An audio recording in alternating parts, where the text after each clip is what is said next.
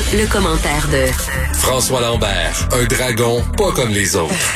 Je sais pas si vous avez vu ça, il y a des vedettes comme Bianca Gervais, Véronique Cloutier, même euh, le médecin Alain Vadeboncoeur qui ont fait des sorties récemment parce qu'ils sont victimes de fraude, c'est-à-dire qu'on utilise euh, leur nom pour tenter de vendre des choses aux gens et d'escroquer les gens. Et là, il y a François Lambert qui est victime aussi de fraudeurs. Bonjour François. Salut Geneviève. Qu'est-ce qui t'arrive? Ben, écoute, ça fait trois semaines, mais tu sais, il y a, y, a, y, y a, deux choses qui se passent. Il y a les faux comptes qui, euh, qui vont chercher de l'argent en mon nom, en se faisant, en utilisant mes photos, mais c'est un autre nom. Donc, ils fraudent pas ici, ils fraudent à l'international.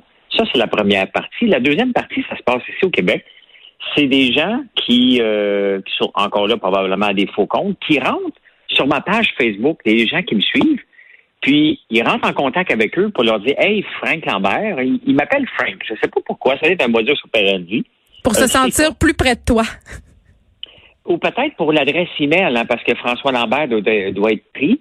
Donc, euh, il utilise un nom qui ressemble aussi au nom de ma blonde qui travaille avec moi. Et ben, il demande, ils disent aux gens, écoutez, regarde, il m'a prêté 5 000, il m'a sorti du trou, si je peux t'aider à avoir le même montant.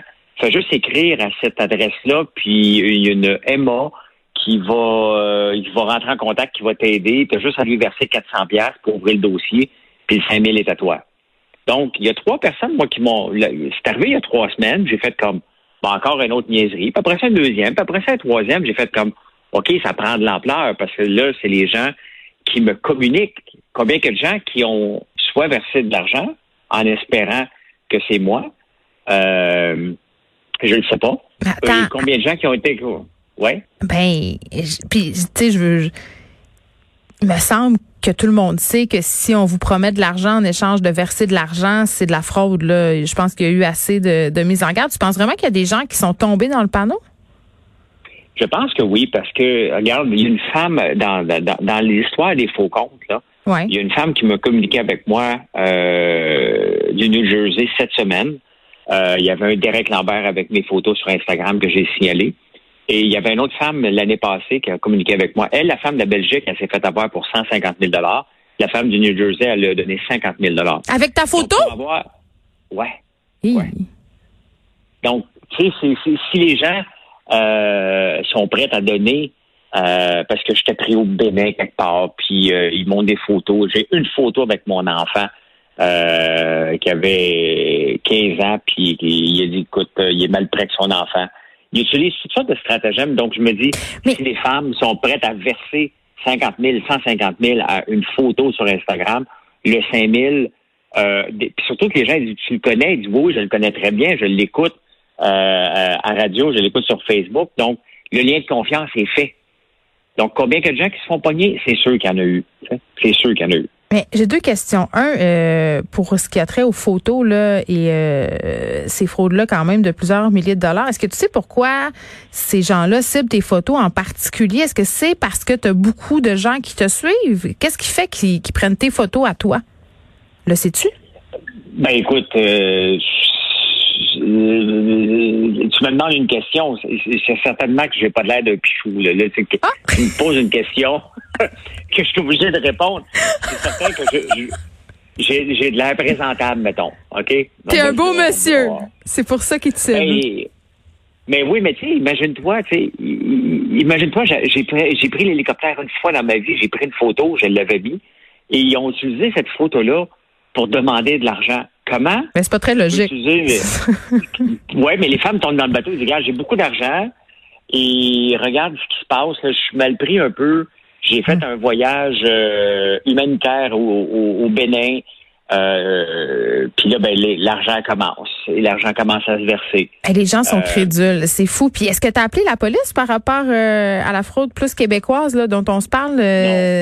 Tu T'as pas ressenti le besoin de faire appel aux autorités parce que c'est quand même l'usurpation de ton identité. Je pense que c'est pas très, très légal de faire ça. Non, mais gars, Geneviève, c'est que ça fait trois fois que je vais euh, que j'appelle la police pour différentes situations. Mm-hmm. Euh, et à chaque fois que j'appelle la police, ils disent Ah, ça se passe sur Facebook. Facebook? C'est quoi ça? Hein? Ah oui, ben j'ai pas ça, moi. Écoute, faut faire attention à ce qu'on lit sur les internets. Tu sais. Ça, ça s'est passé il y a un mois, mon poste de police. Ben oui, sont-ils reculés par le tonnerre? Parce qu'il me semble que moi, les policiers auxquels je parle sont assez sensibilisés aux questions de la fraude en ligne. Oui, Ouais, mais regarde, Geneviève, j'ai déjà déposé une plainte contre un gars qui voulait me péter la gueule royalement euh, à suite à un texte, c'est à peu près trois ans de ça. J'étais au poste 44 à la police de Montréal. Le, ça a duré tellement longtemps.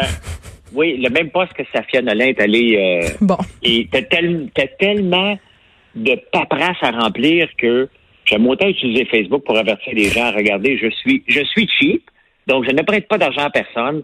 Fiez-vous pas à ce que vous lisez. Bon, ceci euh, étant dit, je veux juste te dire qu'ils l'ont cruel, Safia Nolin.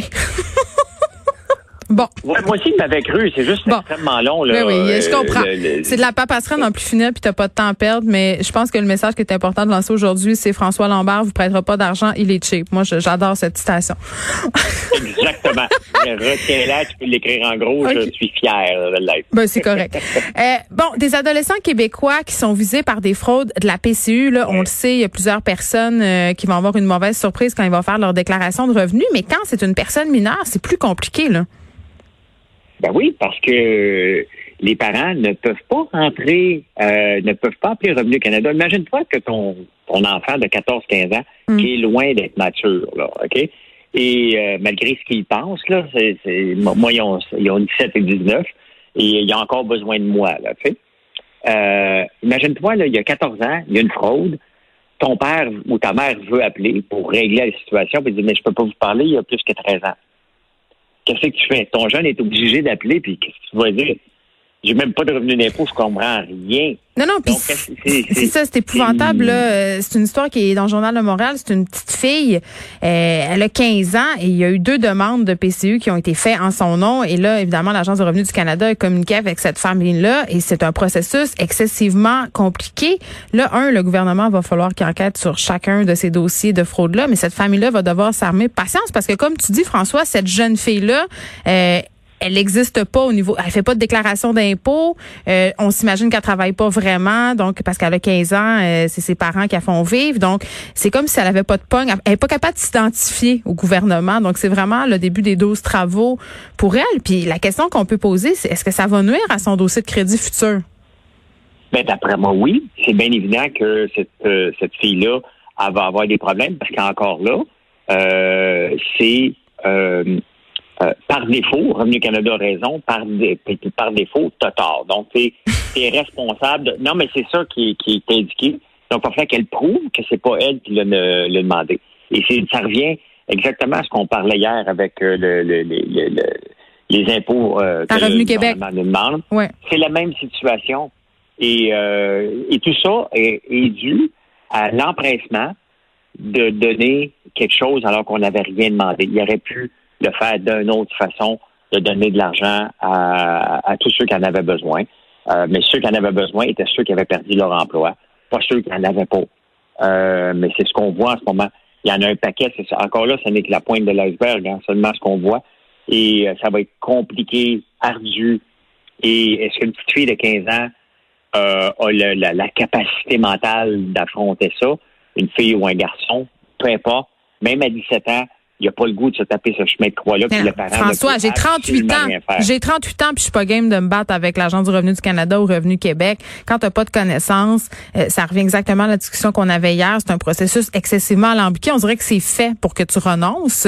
C'est compliqué, c'est ardu, c'est long, c'est du temps. Tu sais, cette jeune fille-là. Mais on le voit. Oui, puis tu sais, non seulement ça, c'est qu'on voit que le système était mal bâclé et que le système n'avait pas de, de, de de pare-feu, si on veut. OK? Dans le fond, que c'était facile de frauder. Et euh, moi, la question qu'il faut vraiment se poser, là, comment est-ce aussi facile de frauder Revenu Canada?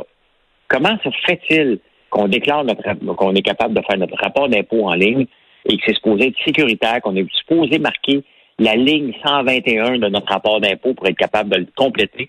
Et si on ne l'a pas, on est complètement cuit et les gens sont capables de frauder Revenu Canada aussi facilement que ça il y a un problème.